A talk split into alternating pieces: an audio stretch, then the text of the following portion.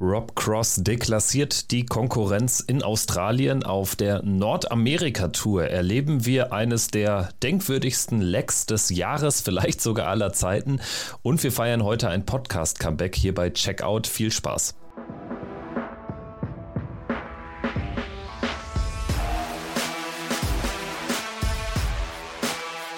Hier ist Checkout, der Darts-Podcast mit Kevin Schulte und Christian Rüdiger. Hallo und herzlich willkommen zu dieser brandaktuellen Folge Checkout, der Darts Podcast, powered by Sport 1, euer Darts Podcast, jede Woche neu auf sämtlichen Podcast-Plattformen. Danke fürs Einschalten. Mein Name ist Kevin Schulte und ich freue mich sehr, dass ich diesen Mann begrüßen darf, mein langjähriger Podcast-Partner Christian Rüdiger. Er feiert sein Comeback. Grüß dich. Hi. Hallo Kevin, grüße dich. Ja, Christian, ähm, du hast äh, im Vorgespräch schon mal äh, nachrecherchiert, wann denn deine letzte Folge hier war bei Checkout. Es ist fast ein Quartal her, ne? Vielleicht kannst du mal ein bisschen erzählen. Ja, genau, das war der 25. Mai. Ich glaube, das müsste die Folge gewesen sein, als äh, wir dann Van Gerven gewürdigt haben mit seinem erneuten Premier League Triumph. Und wie du schon gesagt hast, das ist jetzt schon eine Weile her und in der Zeit hat sich dann auch, ja, viel getan. Genau so ist es. Und ähm, ich hatte ja auch immer ganz offen gesagt, ähm, dass du äh, wieder zurückkehren wirst, aber wir eben jetzt lange auch nicht wussten, wann das der Fall sein würde. Ich freue mich ähm, sehr, dass du wieder dabei bist. Ich denke, das geht unseren Hörern genauso. Dabei belassen wir es dann auch. Ne? Also äh, es hatte einfach jetzt private Gründe, gesundheitlich alles gut, ne? aber ich denke, ähm, mehr möchtest du jetzt auch nicht dazu sagen. Ja, jetzt nicht ähm, unbedingt. Ähm, vielleicht nur, damit jetzt irgendwie nicht die äh, Spekulationen oder so losgehen. Ich gehe da auch nicht irgendwie zu sehr ähm, ja, in die Details. Ähm, wollte euch nur allen sagen, gesundheitlich geht es mir gut. Äh, was so den psychischen Zustand angeht, kann man sagen, naja, da äh, hoffe ich, dass ich mich auf dem Weg der Besserung befinde. Wir machen das ja jetzt so ich müsste, ich glaube, so im November oder Dezember müssten es dann vier Jahre sein, Kevin, die wir das dann äh, zusammen machen. Haben wir dann so regelmäßig angefangen im November, Dezember 2019.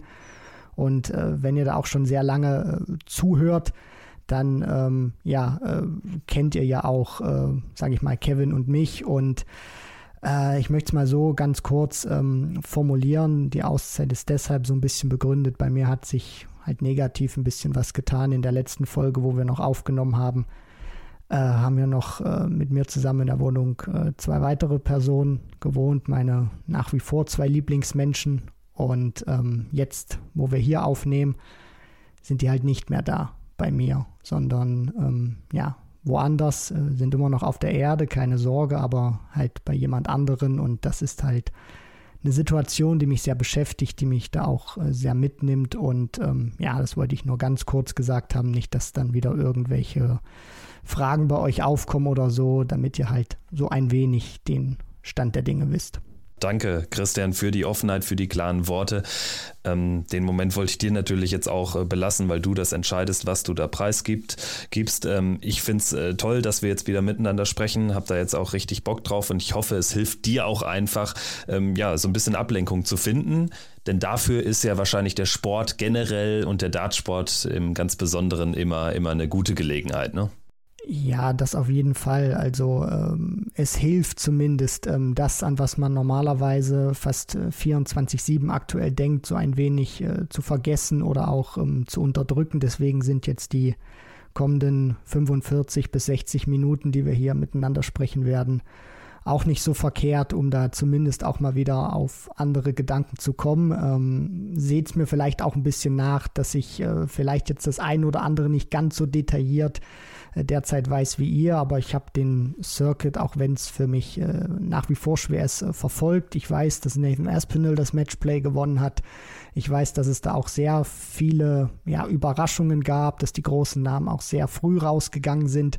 Und ähm, die zwei Siege jetzt in der World Series von Rob Cross, die sind mir auch nicht entgangen. Also ein bisschen was habe ich schon gesehen. Und ähm, ja, da schauen wir jetzt mal, wie, wie fit ich da jetzt ähm, aktuell bin. Genau, ich äh, teste dich jetzt sozusagen. Nein, Spaß beiseite. Also, du hast es ja jetzt angesprochen, Rob Cross mit äh, zwei äh, Turniersiegen in Down Under auf der World Series. Natürlich werden wir jetzt über das New South Wales Darts Masters von Wollongong in Australien sprechen. Wir werden auch natürlich mal kurz äh, blicken auf die Challenge Tour. Da hat ja auch ein nicht gerade unwichtiges Wochenende stattgefunden. Da rückt ja das Ende in der Challenge Tour 2023 auch immer näher.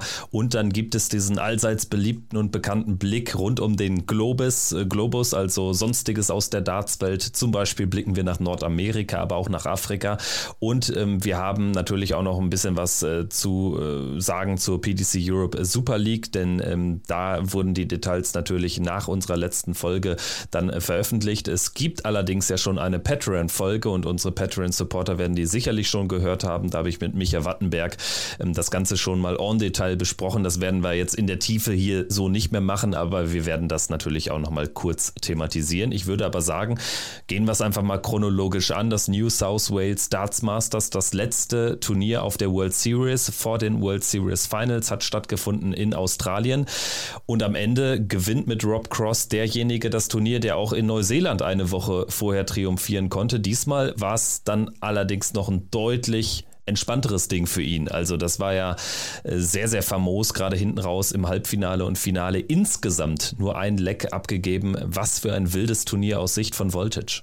Ja, Rob Cross hat auch die Gunst der Stunde genutzt, so möchte ich es mal ähm, sagen. Van Gerven war ja unter anderem auch nicht mit dabei. Peter Wright äh, wissen wir, dass der aktuell nicht die beste Form hat bei Michael Smith, auch wenn er klar der Weltmeister ist, ähm, nachdem er den Ausrüster gewechselt hat, finde ich, groovt er sich jetzt so allmählich ein mit seinen Darts, aber er ist jetzt noch nicht so, glaube ich, auf dem Niveau von seinem Spiel, was jetzt so die Konstanz vielleicht angeht. Nur er wird mit den Darts besser, was ich jetzt auch so beobachtet habe, auch jetzt ähm, ja bei den letzten World Series Turnieren. Und Cross macht da weiter, wo er jetzt auch die vergangenen Wochen aufgehört hat. Also, dass er ein Players Championship Turnier auch äh, gewinnen konnte. Und jetzt holt er sich eben diese zwei äh, World Series Turniere, sahnt er auch fett ab. Also nicht nur marketingtechnisch sozusagen ist das für die PDC immer eine große Sache, sondern ich denke, auch für die Spieler ist das nicht unwichtig, solche World Series äh, Turniere zu gewinnen. Das ist auch eine große Sache, sich da durchzusetzen, weil wenn man sich das Starterfeld anguckt, das sind immer äh, ja dann sehr große Namen. Du spielst dann einfach gegen die Besten, die du sonst auch immer kennst, ja. Aber sich dann eben diesen Doubleheader zu sichern, das spricht für Cross und dann auch, wie du schon gesagt hast, dass er das auch in einer sehr beeindruckenden Art und Weise schaffen kann. Das spricht auch wieder für ihn, das spricht für seine Qualität, die er nicht immer ganz so abrufen kann. Fehlt immer so ein bisschen die Konstanz. Jetzt hat er es auch mal gefunden und es war wirklich beeindruckend, was er da gespielt hat. Und ich glaube auch, ähm, es sind dann irgendwie, äh, bis Damon Hatter dann dieses eine Leck gewonnen hat, hatte er irgendwie äh, rundenübergreifend, ich glaube, 17 Lecks in Folge gewonnen. Also das spricht ja dann auch nochmal für die Qualität, die Rob Cross da ans Board gebracht hat. Ja, ganz genau so ist es. Also er hatte im Prinzip ähm, nur äh, Danny Noppert so richtig zu überspringen. Das war ein Match, wo er auch ein bisschen Glück brauchte im Viertelfinale. Da kommt er dann äh, mit einem Average von 95 Punkten durch, obwohl Noppert die 100 spielt, aber beide auf die Doppel einfach nicht so stark. Rob Cross gewinnt es hinten raus mit 6-4. In der ersten Runde hat er den neuseeländischen Qualifikanten John Hurring äh, klar mit 6-2 besiegt.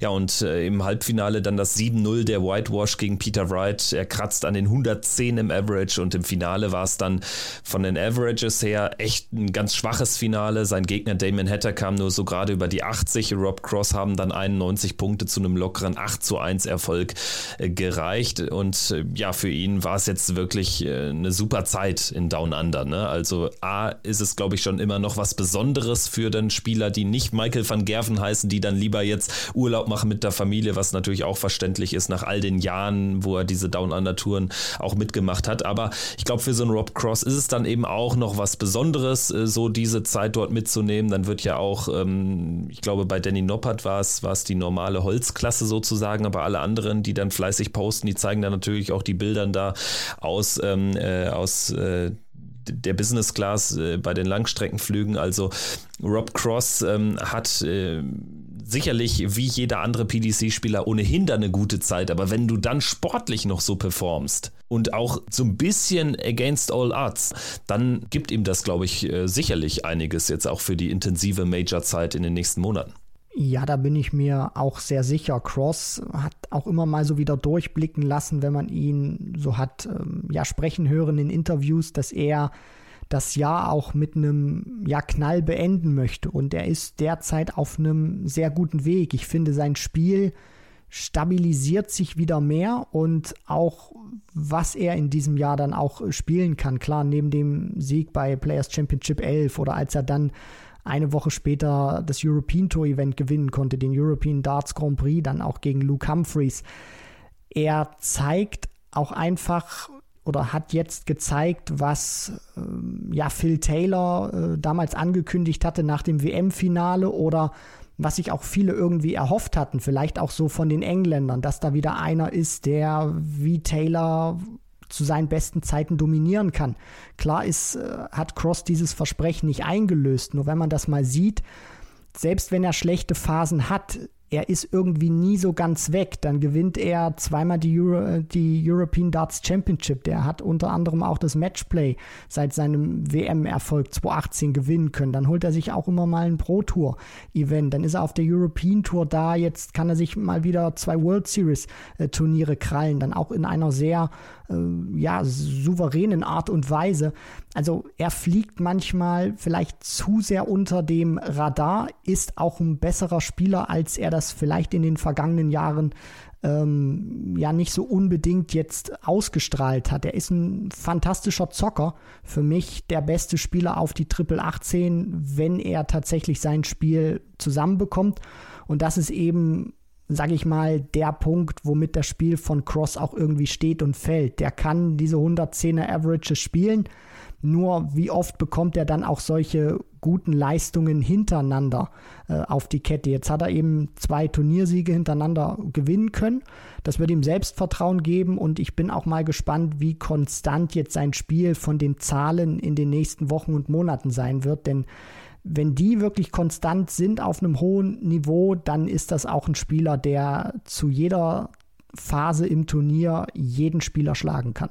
Dann würde ich sagen, weiten wir jetzt noch ein bisschen den Blick in Richtung Damon Hatter zum Beispiel, der das Finale, wie erwähnt, erreicht hat. Allerdings, es war jetzt ja gar kein überragendes Turnier. Ne? Also er hatte mit 106 und einem 6-0 gegen Joe Comito das Ganze eindrucksvoll begonnen. Danach dann aber auch davon profitiert, dass er so zwei Arbeitssiege hat einfahren können gegen Gavin Price, der nicht sein A-Level ans Board gebracht hat und gegen Dimitri Vandenberg, da setzt sich Hetter dann im Halbfinale mit 7 zu 6 durch.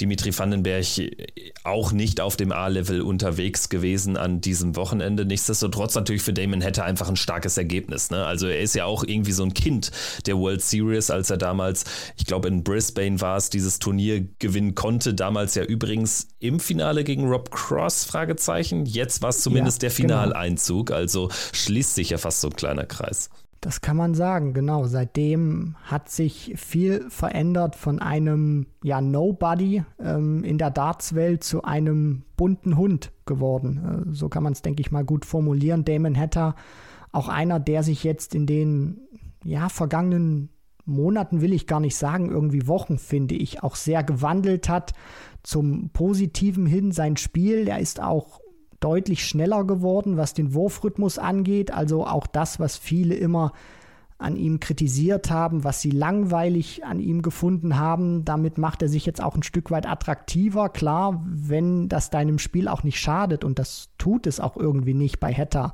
Weil wenn man sich die Ergebnisse anschaut, du hast es jetzt schon ähm, erwähnt, er stand jetzt im Finale. Beim New Zealand Darts Masters war es immerhin das Viertelfinale, da im Decider an Smith gescheitert. Beim Matchplay spielt er das Viertelfinale. Davor hat er das Finale äh, bei Players Championship 16 erreicht, dann gegen äh, Ryan Joyce da auch gewinnen können, also den Turniersieg eingefahren.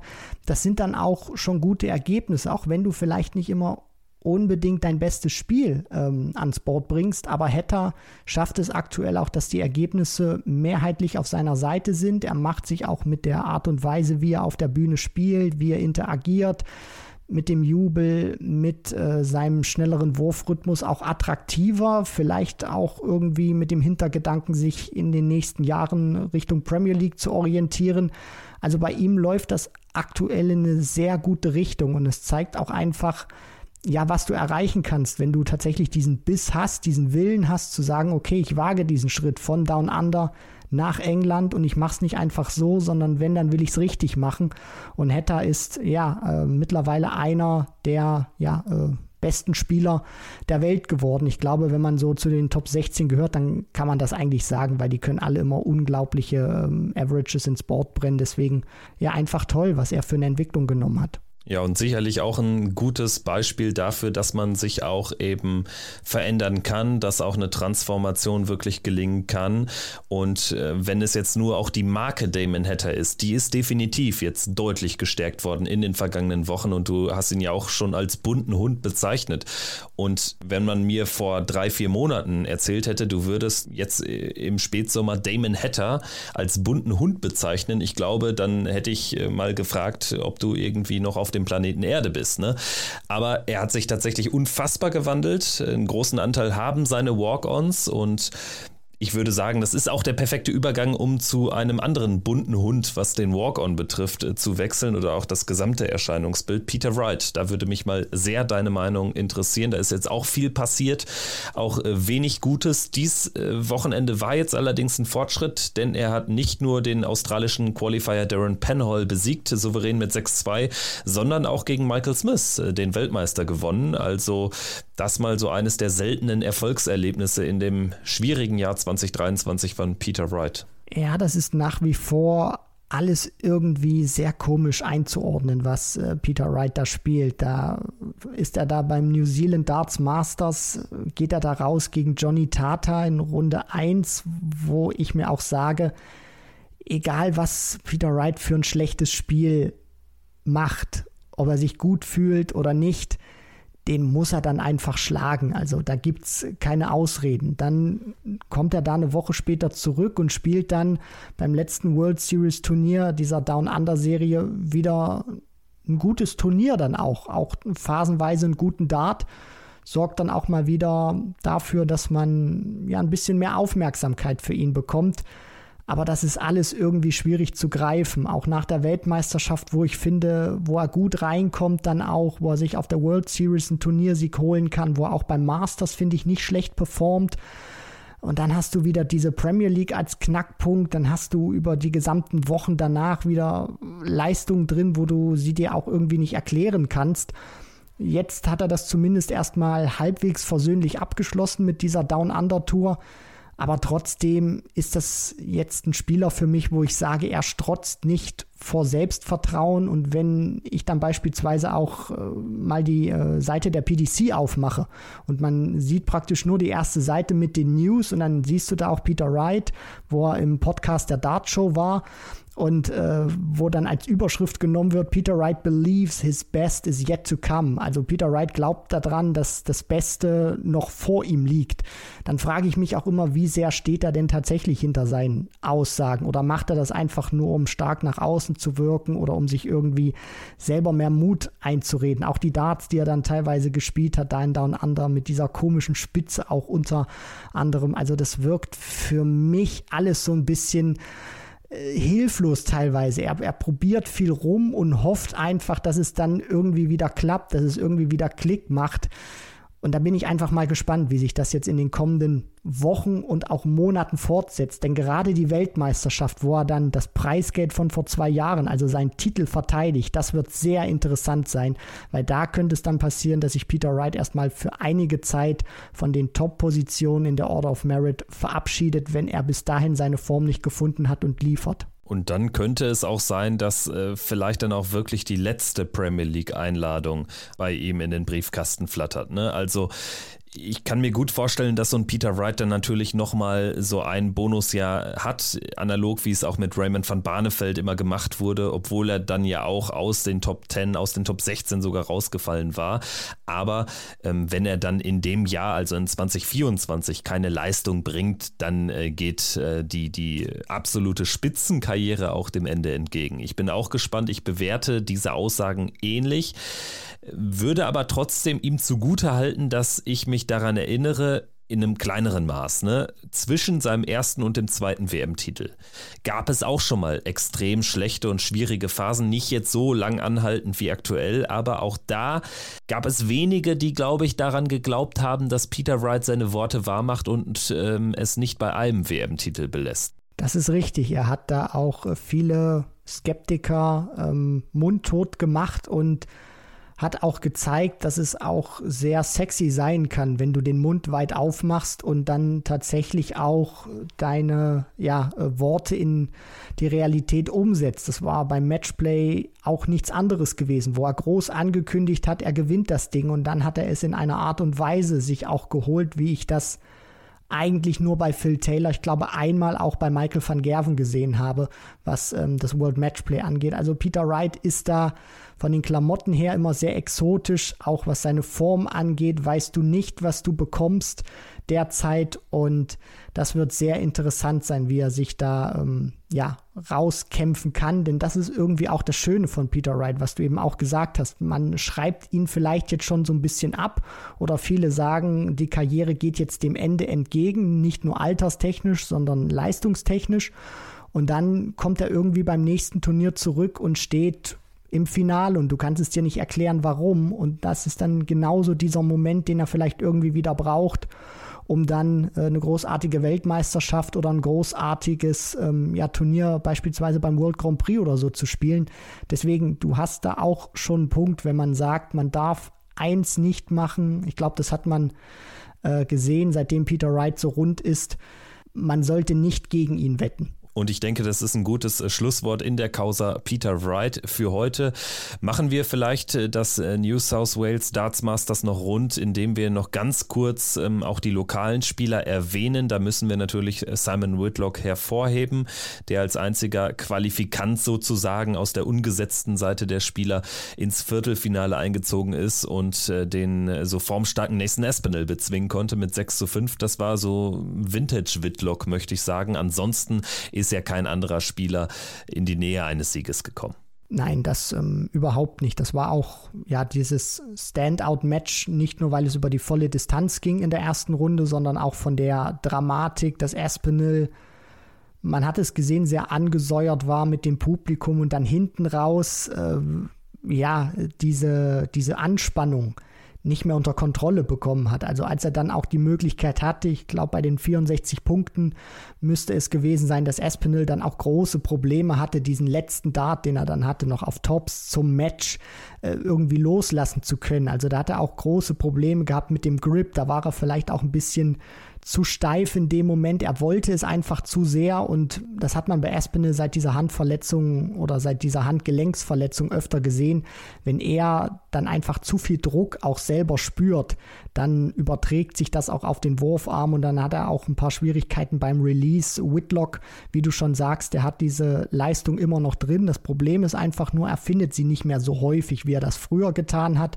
Aber trotzdem schön zu sehen, dass da immer noch ein bisschen Magie im, ja, im Bärtchen von Simon Whitlock ist. Und wer mir auch gut gefallen hat, ähm, das möchte ich nur mal ganz kurz sagen, das ist äh, Brandon Lloyd gewesen gegen Danny Noppert. Ich finde, der hat gut mitgehalten und ist auch einer, der jetzt noch nicht so lange diese Tour da in Down Under spielt. Und ich finde, dafür hat er sich wirklich teuer verkauft gegen The Freeze. Das stimmt auf jeden Fall. Also Brandon Lloyd, äh, sicherlich ein Name, den wir dann vielleicht auch bei den World Series Events in den nächsten Jahren sehen werden. Denn es wurde am Rande dieses Events äh, auch mitgeteilt, dass äh, Foxtel, das ist der australische Sender, der diese Turniere überträgt, der generell die Darts-Major-Turniere in Australien überträgt, dass ähm, Foxtel mit der PDC einen Vertrag geschlossen hat über mindestens vier weitere Jahre. Das heißt also, man wird in diesem Zeitraum eben TV-mäßig alles übertragen und auch dieses World Series Event einmal im Jahr austragen bis mindestens 2027. Dann würde ich sagen, können wir jetzt äh, den Schwenk machen zu den World Series Finals. Vielleicht ganz kurz, weil es jetzt eben passt,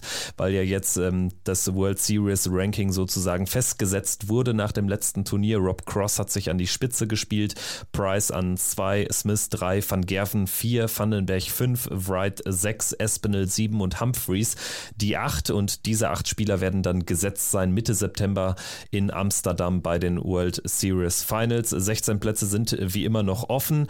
Im Vorjahr gingen acht Plätze in einen Tourkarten-Qualifier und es wurden acht Einladungen verteilt. Da ist man zuletzt sehr streng nach der Rangliste in der World Series Order of Merit gegangen.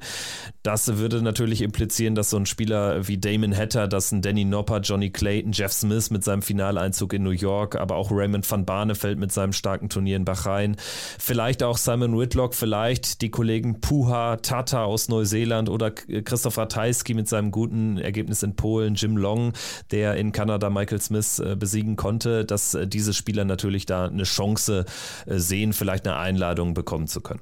Es wäre auf jeden Fall für diese Spieler eine sehr schöne und vor allem auch ähm, ja, anerkennende ähm, Geste der PDC, wenn sie dann auch so eine so eine Wildcard, so möchte ich es jetzt einfach mal bezeichnen, ähm, bekommen, weil dieses Turnier, das hat nochmal eine ganz andere Präsenz auch, sich dann auch nochmal vor TV-Kameras beweisen äh, zu können und da ja, bin ich auch gespannt, wie die PDC das in diesem Jahr angeht, was sie da genau auch vorhaben. Denn sie sind, denke ich mal, schon auch sehr daran interessiert, den Namen World Series of Darts Finals, das World, da auch wirklich groß zu schreiben, dass man dann auch sagt, okay, man beschränkt sich da nicht irgendwie nur auf die Spieler, die so oder so jeder kennt, sondern man versucht auch den Spielern, die sich vielleicht in Down Under ähm, auch wenn sie nicht Matches gewinnen konnten, da irgendwie leistungstechnisch hervorgetan haben, wo man gesagt hat, ja, das war anständig, dass man die auch belohnt oder das gleiche, was man da auch ähm, in Polen gemacht hat, wo man das Masters gespielt hat. Das wird äh, spannend zu sehen sein und da bin ich dann auch mal ähm, sehr gespannt, wie die PDC dann ihre Entscheidung fällen wird. Machen wir jetzt weiter mit äh, der Challenge Tour. Die hat in Milton Keynes äh, Station gemacht mit insgesamt fünf Turnieren, wie wir es äh, gewohnt sind, wurde an Freitag, Samstag und Sonntag gespielt und darum soll es jetzt in den nächsten Minuten gehen. Es waren natürlich richtungweisende Tage, weil die Turniere auch langsam ausgehen. Insgesamt 24 werden in diesem Jahr absolviert. Das heißt, es wird noch einen weiteren Block geben Ende Oktober. Jetzt äh, sieht es so aus, dass wir fünf äh, verschiedene Turniersieger hatten an diesem Wochenende von Milton Keynes. Wesley Plaisir, Daryl Pilgrim, Robert Grundy, Cameron Crabtree und Owen Bates. Von den genannten Namen haben wir viele oder sogar alle schon mal auch auf der Proto gesehen. Stefan Belmont habe ich mir notiert, der Schweizer, war am Samstag im äh, Finale. Und äh, was die Deutschen betrifft, da haben wir ein Halbfinale von Franz Rötsch und äh, gleich zwei Viertelfinals von Marcel Erber. Aber vielleicht erstmal so der, der Rundumblick äh, von dir. Wie schaust du auf die Challenge Tour aktuell? Ja, die Challenge Tour ist sehr interessant, ähm, weil klar, wie das erstens schon äh, der Name dann auch sagt, das ist unter anderem erstmal diese, diese zweite Liga sozusagen. Das sind dann die Spieler, äh, die darum kämpfen, auch irgendwann wieder auf dieser Main Tour spielen zu können, wo du viele Namen auch hast, die du kennst, wo auch viele darum kämpfen, irgendwie ihre Karriere weiter am Leben zu erhalten, wo Karrieren aber auch neu starten oder erstmal beginnen überhaupt. Und das ist dann auch immer ja, ein Genuss, das zu sehen, vor allem auch, weil du sehr gut erkennen kannst, warum Spieler, die einen großen Namen haben, vielleicht auch ähm, ja, äh, oder genau deswegen auch keine Tourcard mehr haben. Die spielen dann über eine kurze Distanz, spielen die auch mal über 100, aber dann sind die im nächsten Spiel irgendwie wieder im unteren 80er Bereich, vielleicht sogar mal unter 80. Also diese Diskrepanz ist dann auch sehr groß, diese Schwankungen im Spiel. Das finde ich immer sehr interessant, dann auch, dass es äh, jetzt an diesem Wochenende sehr ausgeglichen zuging von den Turniersiegern. Und ähm, ja, das ist aus deutscher Sicht, du hast da schon diese Standout-Leistung ähm, genannt, die da herausgeragt haben. Aber so in der Gruppe, wir werden da sicherlich gleich noch ein bisschen detaillierter drüber sprechen. Ähm, ja, ich will nicht das Wort Enttäuschung nehmen, aber ich hätte mir dann schon zumindest so in der, in der Breite ein bisschen mehr erhofft als äh, diese am Ende so, glaube ich, drei Ergebnisse, wo man sagen kann, aus deutscher Sicht, die sind, die sind gut. Also gerade so diese etwas größeren Spieler dann auch. Lukas Wenig, Dragutin Horvath, Max Hopp natürlich, dass dann über diese fünf Turniere nicht mal eins richtig brennt oder zündet. Das ist schade, weil sie können es ja eigentlich. Ja, das ist dann auch nicht so ganz verständlich, ne? weil wenn ich mir jetzt irgendwie das Line-up anschaue, es waren ja, glaube ich, 14 Deutsche am Start, das sind ja jetzt auch wirklich richtig, richtig gute Leute gewesen. Da war eigentlich alles dabei, was Rang und Namen hat, außer äh, den Tourkartenspielern natürlich, die ja logischerweise die Challenge Tour nicht mitnehmen dürfen. Dragutin Horvath äh, war ja auch äh, sehr, sehr aussichtsreich platziert, hat ja in diesem Jahr auch ein Turnier auf der Challenge Tour gewonnen. Da lief auch vieles unglücklich, viele knappe Niederlagen, viele frühe Niederlagen und trotzdem sind natürlich dann am Ende äh, die 150 Pfund, die er einspielt, an fünf Tagen viel zu wenig. Äh, aber auch Lukas Wenig, der in der Order of Merit auf Platz 26 steht, äh, hatte keinen tiefen Run dabei, 300 Pfund eingespielt bei Event Nummer 17, ansonsten Nuller Runden. Also das sind dann deutliche Minusgeschäfte für Spieler, die mindestens den Anspruch haben sollten, da leicht mit einem Plus aus so einem Wochenende rauszugehen gehen. Ne? Das ist jetzt natürlich eine Marcel Erber wahrscheinlich sehr überraschend gelungen mit gleich zwei Viertelfinalteilnahme, aber wenn das Marcel Erber gelingt, dann müsste da eigentlich noch mehr gehen, ne? weil Marcel Erber ist sicherlich jetzt nicht der Spieler, den man so direkt auf dem Zettel hatte. Deswegen umso ehrenwerter seine tollen, konstanten Leistungen. Und ähm, ganz grundsätzlich äh, finde ich, ist die Entwicklung auch äh, nicht gut, ne? weil wir mittlerweile ja zum ersten Mal oder so im zweiten Jahr jetzt so konstant auch richtig viele dann haben, die auch die Challenge Tour in Großbritannien mitnehmen. Und trotzdem ist keiner in der Nähe, wenn es darum geht, wirklich über, über konstante Leistungen sich in die Nähe zumindest einer WM-Qualifikation oder einer Tourcard zu spielen. Und das ist echt schade. Ja, also wenn man das jetzt auch mal nimmt anhand der Rangliste, auch vom Preisgeld, wenn man da die Nummer 1 Barry van Peer mit 12.800 äh, eingespielten Pfund da mal rausnimmt, dann ist das auch, sage ich mal, sehr eng alles. Und das ist ja nicht so, dass jetzt mit Abstand von Van Peer, der da auch ähm, mal eine Phase hat, wo er dann richtig gezündet hat, unter anderem, der auch schon äh, mehrere Turniere jetzt in diesem Jahr gewinnen konnte auf der Challenge Tour. Da spielt ja kein, du hast es ja auch schon angesprochen, also das sind ja alle Spieler, die auch irgendwo Probleme haben, ihr Spiel dauerhaft und konstant und sei es auch nur über einen Tag oder ein Turnier so richtig mal auf die Kette zu bekommen. Die haben dann immer mal wieder Schwankungen, vielleicht mal mehr oder mal weniger.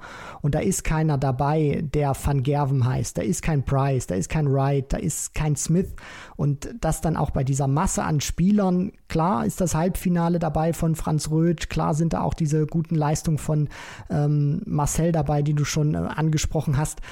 Nur man fragt sich dann so ein bisschen in der Masse, warum kommt da dann nicht genug? Ich meine, das geht ja schon äh, sehr problematisch los mit dem ersten Turnier gleich an Tag 1, wo kein einziger deutscher Starter unter den Top 32 steht. Also man musste sehr weit scrollen, Richtig, ne, wenn man genau. bei Dart Connect runterging. Richtig, genau. Und das ist so ein Moment, wo ich dann auch ein bisschen persönlich aufschrecke und dann erstmal, wie du schon gesagt hast, weiter runter scrolle und dann sehe Max Hopp, Franz Röth, Dragutin Horvath, Marcel Erbar und dann kommen halt immer mehr Namen und du merkst dann auch, okay, weil ich habe mir die Meldeliste jetzt nicht von, ähm, vom ersten Namen bis zum letzten angeguckt und dann siehst du halt, da sind verdammt viele auch äh, aus deutscher Sicht am Start und dann nicht mal äh, in diesem ja, in den Top 32 zumindest einer dabei an Tag 1 beim ersten Turnier.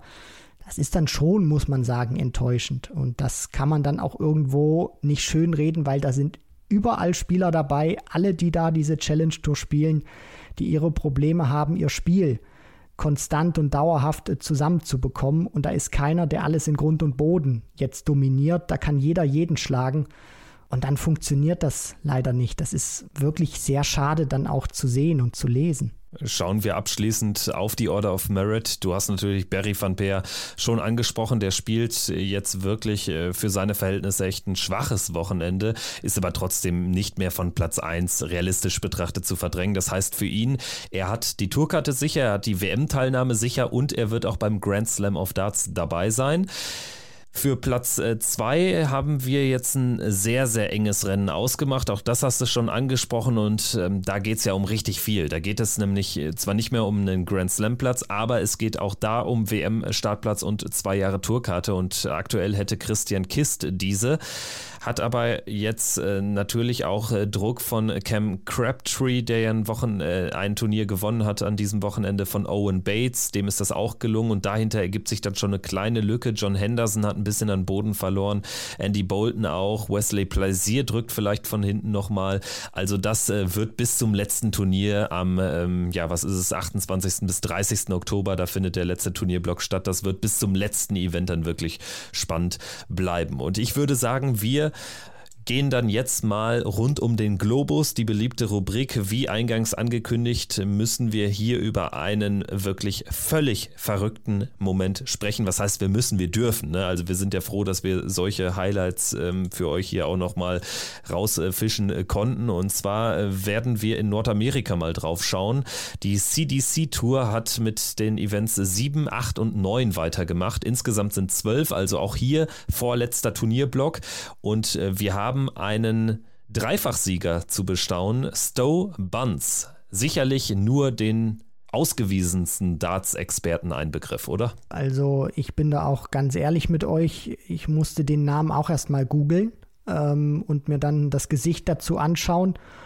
Und wenn man dann auch sieht, was er da am ja, letzten CDC-Tour-Block gemacht hat und auch abgerissen hat, muss man schon sagen, gerade in diesem Raum, wo die ähm, US-Amerikaner spielen, wo die Kanadier dann auch mit dabei sind, also sich dann in diesem Feld durchzusetzen, wo dann auch schon namhafte Spieler dabei sind und dann auch diesen Hattrick da zu landen, also nicht nur ein Turnier zu gewinnen, sondern drei, das ist schon echt stark. Zweimal gewinnt er im Finale gegen seinen Landsmann Alex Spellman und dann beim letzten Turnier besiegt er den äh, Kanadier Jim Long. Das war übrigens jetzt auch der Turnierblock, der in Kanada stattgefunden hat. Und äh, das Highlight war allerdings äh, nicht in einem Finale passiert. Es war das erste Turnier an diesem Wochenende. Im Halbfinale traf Stowe Buns auf David Cameron. Er liegt, also Buns liegt 5 zu 6 hinten. Es wird gespielt bis 7. David Cameron steht bei 80 Punkten Rest und Stowe Buns bei 290. Also es sieht alles nach dem 7 zu 5 und dem Finaleinzug für David Cameron aus. Ja, und äh, Stowe Buns merkt das auch, dass er eigentlich realistisch betrachtet nichts mehr ausrichten wird und ist völlig außer sich. Also nicht verbal oder so, aber nonverbal hat man es ihm angemerkt, dass er eigentlich keinen Bock mehr hatte. Und das hat er dann auch gezeigt, als er plötzlich ähm, bei diesen 290 Punkten Rest am, am Oki-Stand den ersten Dart in die Single 20 warf und dann äh, die Darts 2 und 3 gleichzeitig geworfen hat. Einer landete auf dem Teppich, der andere auch in der Single 20, sodass wir Stowe Buns dann bei 250 Punkten Rest hatten.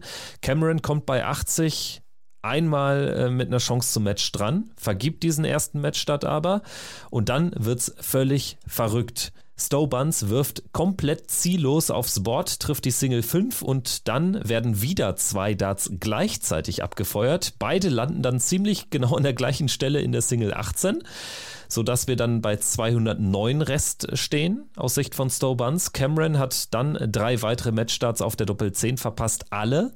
Buns nur unwesentlich motivierter, möchte ich mal behaupten, schrubbt wieder eine grandiose 45 ins Board. Hat da ein bisschen zumindest gezielt, steht bei 164 Rest. Cameron mit den nächsten Matchstarts trifft aber dreimal die Doppel 5 nicht. Buns dann wirft 101 Punkte für 63 Rest, wie auch immer.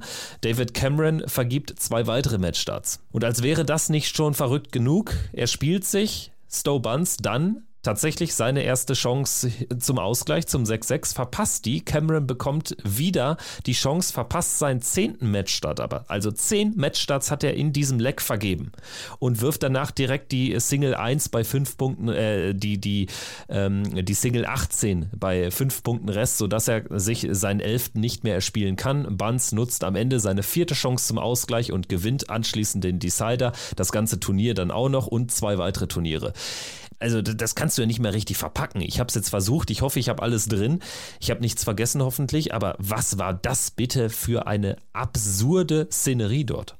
Ja, am Ende ist das auch ein Leck, was bei mir Kopfschütteln verursacht. Das sind am Ende 27 Darts gewesen, die, äh, genau. die Stowe Buns, genau, die, da, die er da benötigt um es mal so zu formulieren, um dieses Leck zu gewinnen. Zum einen zeigt es auch eine große Schwäche im Spiel von David Cameron, dass er auf die Doppel manchmal ja im Prinzip gar nichts trifft und äh, sich somit auch viele Spiele kaputt macht oder zumindest auch gute oder bessere Ergebnisse. In dem Fall hat er den Sieg weggeworfen und wenn man sich das auch anschaut, das ist ähm, auf YouTube auch nochmal, äh, auf YouTube, auf, auf Twitter unter anderem äh, zu sehen, beziehungsweise jetzt muss man ja sagen X. Ähm, wie, wie du schon gesagt hast, das kann man eigentlich nicht erklären. Ich persönlich bin auch äh, ja kein Fan davon, wie er sich äh, verhalten hat. Also, dass er dann dieses Leck sozusagen komplett abschenkt. Äh, also es ist ja wirklich aus äh, sportlichen oder unsportlichen Gesichtspunkten ist es ja eine Frechheit, dass er dieses Leck gewinnt. Richtig, genau, weil wie du schon sagst, er ist überhaupt nicht mehr motiviert gewesen. Der hat das Match schon abgeschenkt und das ist auch für den Sport irgendwie nicht äh, förderlich. Du, du stehst dann einfach da, wirfst dann teilweise auch zwei Darts mit einem Wurf. Ich bin kein großer Fan davon, weil ich sage, egal wie es halt steht, du musst halt irgendwie probieren, diese Emotion, die du da hast, in dem Moment am Board runterzuschlucken und irgendwie versuchen, einen guten Score zu werfen, weil man sieht es ja bei David Cameron. Wir reden über Millimeter und äh, Cameron ist jetzt auch kein äh, Amateur, der zum ersten Mal gespielt hat. Wir reden über Millimeter und du kannst halt dieses Feld, was du anvisierst, immer verpassen. Also gib dir auch irgendwie die Möglichkeit, da hat er echt richtig, richtig viel Glück gehabt für ein Leck, was du schon richtig sagst, er eigentlich nicht gewinnen darf. Erstens, weil Cameron so viele Chancen hat und zweitens, weil er überhaupt nicht diesen sportlichen Ehrgeiz gezeigt hat, das auch wirklich gewinnen zu wollen. Und im Gegenteil, vielleicht hat sogar äh, dieses Harakiri-Spielen, was er da an den Tag gelegt hat, Cameron ja sogar noch mehr rausgebracht, weshalb er sich dann ja sogar noch bestärkt fühlen könnte am Ende.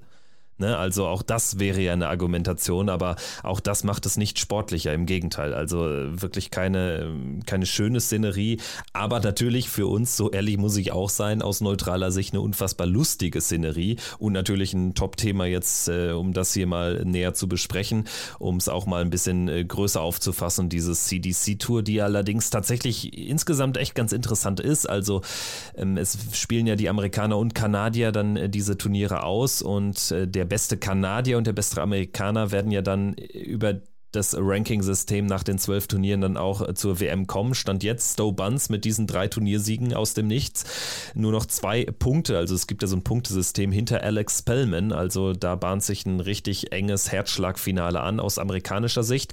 Äh, bei den Kanadiern sieht es ähnlich aus. Jacob Taylor, David Cameron, Jim Long, äh, nur insgesamt vier Punkte voneinander getrennt, also da wird es dann auch bis zum Schluss spannend bleiben. Interessant übrigens von den ersten neun Turnieren in diesem Jahr wurde kein einziges von einem Kanadier gewonnen.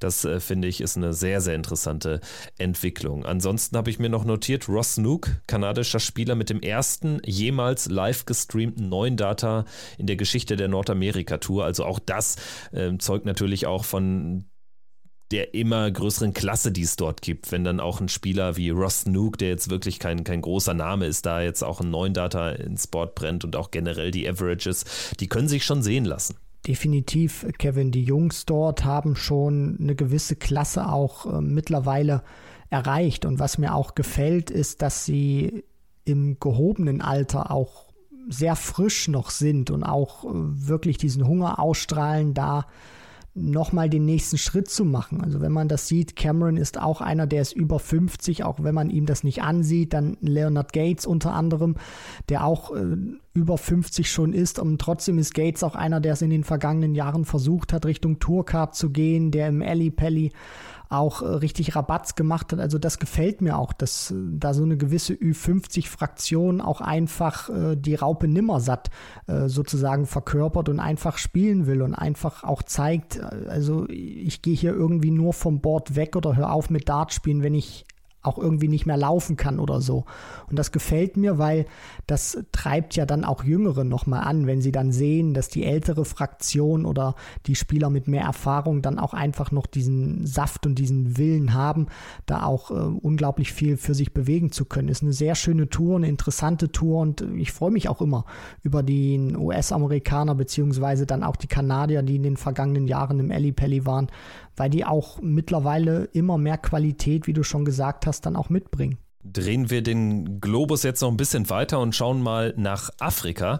Die African Continental Tour, maßgeblich ja initiiert von Devin Peterson, äh, findet ja in diesem Jahr zum ersten Mal statt. Insgesamt wird es vier Turniere geben und das erste hat am 12. August, am Samstag, stattgefunden. Äh, Stefan Vermark, Südafrikaner, hat das Turnier gewonnen. Insgesamt waren immerhin 58 Teilnehmer am Start, vor allem natürlich Spieler aus Südafrika, aber auch einige wenige aus äh, Botswana. Also insgesamt äh, ja auch eine gute Entwicklung, dass wir den afrikanischen Kontinent im, im, im Dartsport auch mehr und mehr jetzt beginnen abzudecken. So möchte ich es mal formulieren. Ja, das finde ich auch äh, wichtig. Ich meine, wenn man sich das anschaut, die Ausnahmekönner sind ja ausnahmslos von ähm, Kontinental- bzw. Festland-Europa oder dann eben auch äh, von der Insel.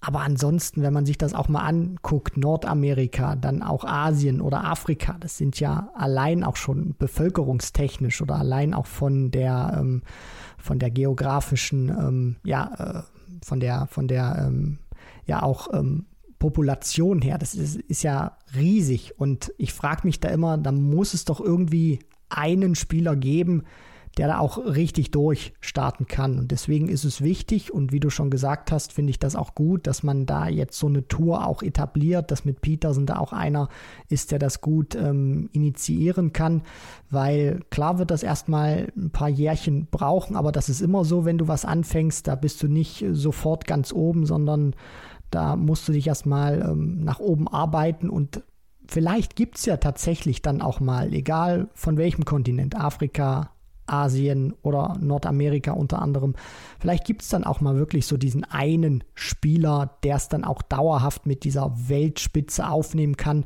weil ich glaube, darauf ist die PDC auch irgendwie aus, dass sie dann auch so ein Aushängeschild hat, was sie dann auch auf anderen Kontinenten vermarkten kann, wo die Leute dann auch sagen, das ist einer von uns. Jetzt nicht nur irgendwie, der kommt auch aus der Working Class, sondern der ist auch geografisch einer von uns. Weiter geht's jetzt bei unserem äh, Blick rund um den äh, Globus in der Schweiz. Habe ich mir jetzt gerade noch frisch notiert, weil vor gut einer Woche kam die Mitteilung der Swiss Darts Corporation.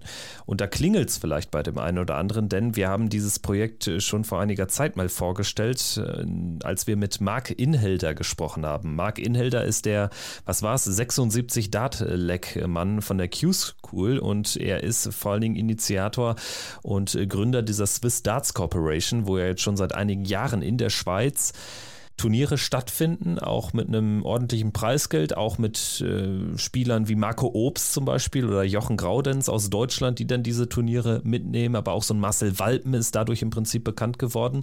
Und das Interessante ist jetzt, dass die Swiss Darts Corporation in 2024 im nächsten Jahr erstmals eine Turnierserie auch in Deutschland austrägt. Alle Turniere finden in Mönchengladbach statt. Da hat man bei mir als großen Borussia Mönchengladbach-Fan natürlich äh, viele äh, Kravenzmänner im Brett, das ist äh, logisch, aber nur das am Rande. Zwölf Wochenenden im Jahr mit jeweils zwei Turnieren, 5000 Euro Preisgeld pro Turnier, 256 Startplätze pro Turnier. Das sind so die Eck- und Rahmendaten und ich wollte es einfach mal erwähnen, weil ich glaube, das ist auch eine interessante Entwicklung, weil dieses Projekt dort in der Schweiz auch immer größer wird. Ne? Auf jeden Fall, Kevin. Ich finde, dass alles, was so passiert, sehr beeindruckend auch, dass dieser Mut da ist, zu sagen, wir stellen da auch was Eigenes auf die Beine. Wir versuchen da auch ähm, ja sozusagen die Nachfrage zu bedienen, weil man darf ja nicht vergessen, die PDC, sie macht viel, klar. Aber auf der anderen Seite darf man dann auch nicht vergessen, neben den Major-Turnieren, die Players Championship-Turniere, das ist einfach ein elitärer Kreis mit den Tourkartenbesitzern. Wie viele Leute spielen Darts? Wie viele Leute können auch richtig gut Darts spielen? Aber du hast eben nur Platz für 128 Tourkarten und da fällt eben auch eine Menge weg. Dann kannst du diese, dann kannst du die WDF-Turniere spielen. Da bin ich auch als Darts-Fan, muss ich ganz ehrlich sagen, froh, dass die das auch alles irgendwie äh, aufgefangen haben, was bei der BDO zu Bruch gegangen ist. Dann ähm, hast du mit Devin Peterson jemanden, der das versucht auf dem afrikanischen Kontinent größer zu machen. Nordamerika mit der CDC Tour, du hast die Asian Tour, du hast Nordic and Baltic. Und jetzt hast du auch mal was völlig abgekapselt von der, von der PDC, was auch dann nicht irgendwie auf die WDF zurückgeht, eben mit der Swiss Darts Corporation, wo eben auch Spieler, die du gerade schon genannt hast, eben noch mehr spielen können, dann eben vielleicht auch mal ein bisschen mehr Taschengeld noch für sich einspielen können. Ja, dann kannst du vielleicht irgendwie die neue Garage äh, oder den äh, Vorgarten irgendwie äh, ja ein oder zwei Jahre früher ähm, renovieren oder da was Neues machen am Haus, weil du da eben auch auch die Möglichkeiten hast, ein bisschen äh, Kleingeld noch mit einzuspielen. Also ich finde das wirklich, wirklich großartig, was sich da tut. Nicht nur von der PDC her weg Starts, sondern auch von dem außerhalb. Und da ist ja die Ankündigung der Swiss Darts Corporation auch ein Segen, glaube ich, für viele Spieler, die kompetitiv auf einem sehr guten Niveau weiter wollen. Dann gehen wir jetzt aber von der Außensicht, also von der Swiss Darts Corporation nochmal zu der Professional Darts Corporation und ihrem Ableger der PTC Europe. Wie angekündigt, wollen wir auch jetzt in dieser regulären Folge, auch wenn wir es bei Patreon, nochmal da der Hinweis, ab 3 Euro im Monat bekommt ihr da ähm, monatliche Sonderfolgen exklusiv in euren Feed rein. Auch wenn wir es da schon lang und breit besprochen haben, hier jetzt nochmal in aller Kürze und weil mich auch deine Einschätzung äh, sehr, sehr interessiert. Die PDC Europe hat äh, das Super League-Format für dieses Jahr bekannt gegeben. Es wird gespielt an vier Tagen statt fünf Tage, 7. bis 10. November, das ist unter der Woche in Bitburg in der Eifel. Äh, live natürlich bei unseren Kollegen von Sport 1 im Stream alles zu sehen, also ähm, auch schon Vorrundenspiele, dann wird es da immer pro Gruppe ein Streaming-Board geben und im TV wird natürlich dann ab dem Achtelfinale ist es, meine ich, alles äh, gezeigt. Ja, die Top 16 des Vorjahres automatisch dabei.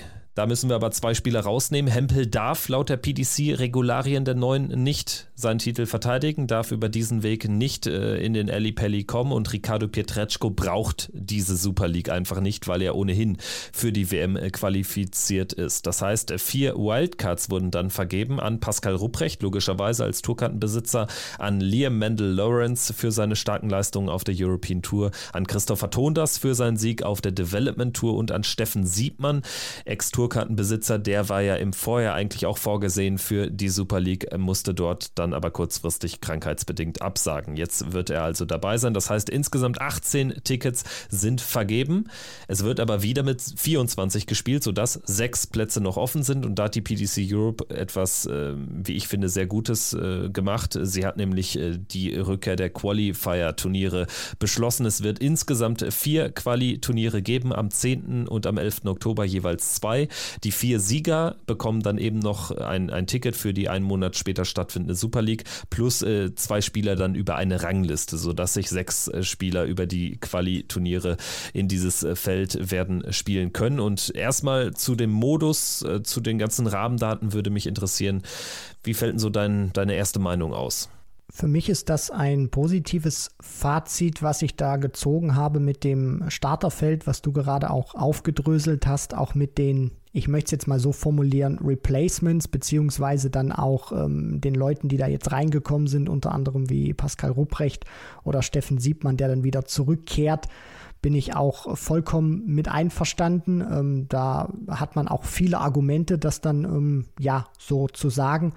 Äh, beim Modus finde ich, das wird wieder lang, das wird auch irgendwo wieder schmutzig werden und da bin ich auch sehr gespannt äh, zu sehen, wer dann ähm, auch die größte Konstanz hat, beziehungsweise auch wer dann wenn er nicht so gut spielt, dann auch ähm, ja die Matches gewinnen kann, dann auch mal äh, sich da durchbeißt. Das wird sehr interessant sein. Die Qualifier sehe ich genauso wie du, Kevin, finde ich eine sehr runde Sache, dass man das auch macht, weil es gibt sehr, sehr viele gute Spieler da draußen, die jetzt auch noch nicht in diesem Teilnehmerfeld stehen, die sich anmelden können, die sicherlich auch darauf brennen werden, beim Qualifier alles rauszuhauen, die dann vielleicht sogar auch überraschen können. Und das ist eine schöne Sache, dass man äh, diese Qualifier da äh, ja für dieses Jahr auch angekündigt hat, dass die dann auch stattfinden werden. Das Einzige, was ich mir nur gefragt habe, das hat jetzt mit dem Sportlichen eigentlich überhaupt nichts zu tun, beziehungsweise streicht das eigentlich, das ist der Veranstaltungsort. Also ich habe mich nur gefragt, warum spielt man in Bitburg? Gute Frage, das äh, habe ich mir auch notiert und wir hatten ja auch schon angekündigt in der Patreon-Folge, dass wir da auch äh, da natürlich das Gespräch äh, suchen mit der PDC Europe. Wird es auch geben, das hat jetzt in der Kürze der Zeit nicht geklappt, aber wird es auf jeden Fall äh, geben hier im Podcast. Da werden wir dann vielleicht auch Philipp nochmal einladen, dass wir auch ein längeres Interview führen dann, äh, bevor es dann soweit ist mit der äh, Super League in diesem Jahr, dass wir genau diese Fragen auch alle klären. Zum Beispiel auch natürlich eine Thematik, die ich mit Micha auch kontrovers besprochen habe 60 Euro, knapp 60 Euro sind es äh, umgerechnet äh, pro Qualiturnier die äh, Startgebühren. Ne? Also auch nicht gerade wenig. Ne? Also das sicherlich so der, der valideste Kritikpunkt an dieser Stelle ist ja nicht immer alles äh, nur super rosig und äh, sensationell. Also das muss man sicherlich auch kritisch anmerken. Und das werden wir dann auch äh, direkt im Gespräch mit der PDC Europe auch nochmal adressieren. Genau, am Ende ähm, wissen wir es ja alle, äh, sind, ist die PDC Europe auch ein Wirtschaftsunternehmen. Ich verstehe auch den, den Punkt, den du da gesagt hast, weil ich das auch gut nachvollziehen kann. Klar, ähm, meldest du dich auch sicherlich vordergründig für so ein Qualifikationsturnier an, weil du auch einen dieser Startplätze haben willst, die offen sind. Aber auf der anderen Seite nehmen das auch gerne Spieler mit, die wissen, ich werde mit der Vergabe der Plätze nichts zu tun haben, möchte mich aber trotzdem da beweisen, weil ich vielleicht äh, gute Turniere auch lokal gespielt habe, egal ob Stil oder E-Dart und äh, dann auch gucken, ob sie da auch mit der Nervosität äh, zurechtkommen. Und wenn ich das jetzt beispielsweise mal so aus meinem Blickwinkel betrachte. Wenn ich mich da jetzt anmelden würde ähm, und sagen würde, gut, ihr kennt jetzt sicherlich auch die Averages, die ich zuletzt gespielt habe, wisst aber auch, wo ich unter anderem gegen Sarah äh, da mal gespielt habe in der äh, Corona-Zeit, dass es da auch ein bisschen höher war. Nur mit so einem Wert hast du ja dann keine Chance bei so einem Qualifier. Und wenn du dann richtiges Lospech hast, dann spielst du dein erstes Spiel, bist irgendwie nach 10, vielleicht 15 Minuten fertig und dann ist, fragst du dich im Prinzip, jetzt habe ich auch eine etwas längere Reise auf mich genommen, Spiel ist vorbei, äh, das war's jetzt irgendwie. Und da sucht man vielleicht dann auch so ein bisschen die Erklärung, wie äh, ja, kann man das dann für sich auch irgendwie verpacken, dass man sagt, ich gebe da irgendwie nicht nur 60 Euro aus, sondern äh, kann das tatsächlich auch irgendwie für mich nutzen auf einer nicht monetären Basis. Ja, ist ein spannendes Thema, ne? Und das äh, werden wir sicherlich jetzt nicht zum letzten Mal besprochen haben. Auch generell die Berichterstattung rund um die Super League. Ich denke, dass äh, da lohnt es sich auch, das groß zu machen, weil es ist einfach ein spannendes Feld, ein umkämpftes Feld. Ich bin dann auch sehr gespannt, wer wird sich äh, die sechs Qualifikationsplätze noch sichern. Das haben wir übrigens ganz groß thematisiert in der Patreon-Folge. Also da lohnt es sich reinzuhören. Da haben wir einige Namen genannt, die wir da auf dem Zettel haben haben.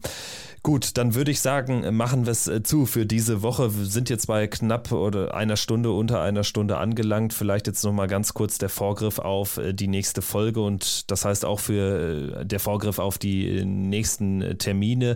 Wir haben die Development Tour am nächsten Wochenende. Freitag und Samstag werden jeweils die letzten zwei Turniere ausgetragen. Dann hätten wir am Ende auch 24 Events gespielt in diesem Jahr.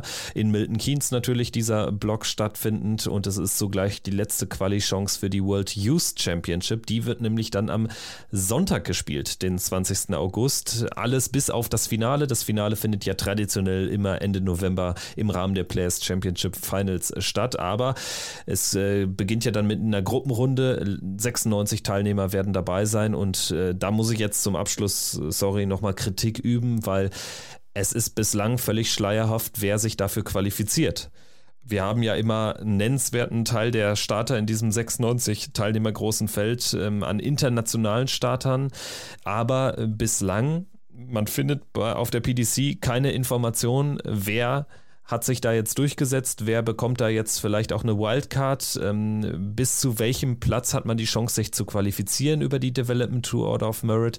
Das ist, finde ich, ein Zustand, der geht nicht. Also das gehört auch dann zur Professionalisierung dazu, dass so etwas dann auch möglichst frühzeitig geklärt ist. Ja, wir hatten das auch ähm, im Vorgespräch äh, der Folge, als wir da äh, darüber gesprochen haben, wie so der Fahrplan aussieht äh, durch die heutige Episode. Und äh, da haben wir auch über dieses Thema gesprochen. Und weil ich jetzt auch äh, mich gerade so mit diesem Thema World Youth Championship, auch äh, mit dem, äh, ja, äh, durch was ich da jetzt gerade gehe in den vergangenen Wochen äh, und Monaten, und da habe ich dich ja dann auch gefragt nochmal. Also ich kannte das aus den vergangenen Jahren anders. Und als du mir das dann auch nochmal ein bisschen detaillierter erklärt hast, wie du das gerade auch aufgeführt hast, da habe ich mir schon die Frage gestellt oder zumindest geäußert, dass ich das sehr interessant finde, warum da noch nicht so viel kommuniziert wurde, wie es eigentlich hätte kommuniziert werden sollen bis zu diesem Datum. Im Prinzip geht das auch deshalb nicht, weil wir äh, sogar Spieler haben wie Marvin Koch, David Schlichting. Die sind für die ganze Woche jetzt in England. Die haben schon die Turniere auf der Challenge Tour mitgenommen und werden jetzt auch weiterhin in England bleiben, um dann direkt noch die Development Tour zu spielen. Die wissen jetzt aber gar nicht, wie groß denn die Chancen sind, sich in äh, das Teilnehmerfeld für die Jugend-WM noch zu spielen. Und das ist ja dann für die Planung auch alles relevant. Oder wenn man jetzt gerade ein Spieler ist, so in dem Ranking-Bereich, wo jetzt äh, Marvin Koch steht, da gibt es ja einige aus aller Herren Länder denen könnte man ja auch eine Perspektive geben. Hier, ihr habt jetzt hier wie Marvin Koch oder Niklas Menz, die haben jetzt beide 800 Pfund, stehen auf 87 und 88 in der Order of Merit.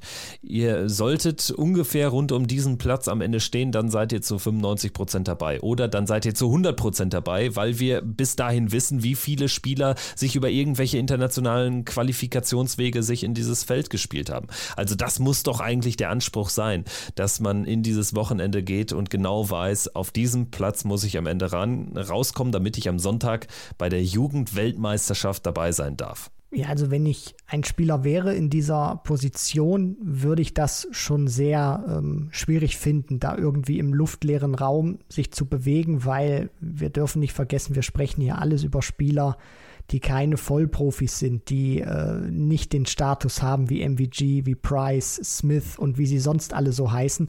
Und die müssen dann auch mal viel privat oder beruflich irgendwie vielleicht verschieben, weil sie dann irgendwie jetzt mal in dem Kontext gesprochen, sehr kurzfristig hören, ja, du bist äh, dann irgendwie doch qualifiziert. Das finde ich sehr, sehr schwierig, weil da macht man es den Spielern dann auch, ja, schwerer, als sie es eigentlich haben sollten.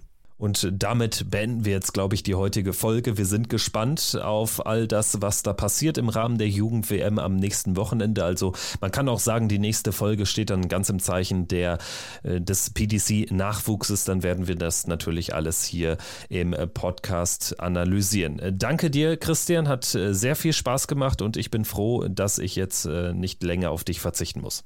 Gern geschehen, Kevin. Und ähm, ich hoffe auch, dass es euch gefallen hat und ähm, ja, dass ich jetzt nicht allzu traurig gewirkt habe und äh, dass der Input jetzt für die Folge ähm, ja gut war und jetzt nicht irgendwie denkt, da ist jetzt äh, ein halbes oder ein Quartal Lücke irgendwie entstanden. Meldet euch mit eurem Feedback gerne bei uns, bei Instagram, bei Twitter, ist immer gerne gesehen und gelesen und dann ja, abonniert das Ding, wenn ihr es noch nicht habt und äh, teilt es, sagt es weiter, dass es äh, Checkout den Darts Podcast gibt. Jede Woche neu, so auch jetzt. Danke und bis zum nächsten Mal. Macht's gut. Ciao, ciao. Ciao.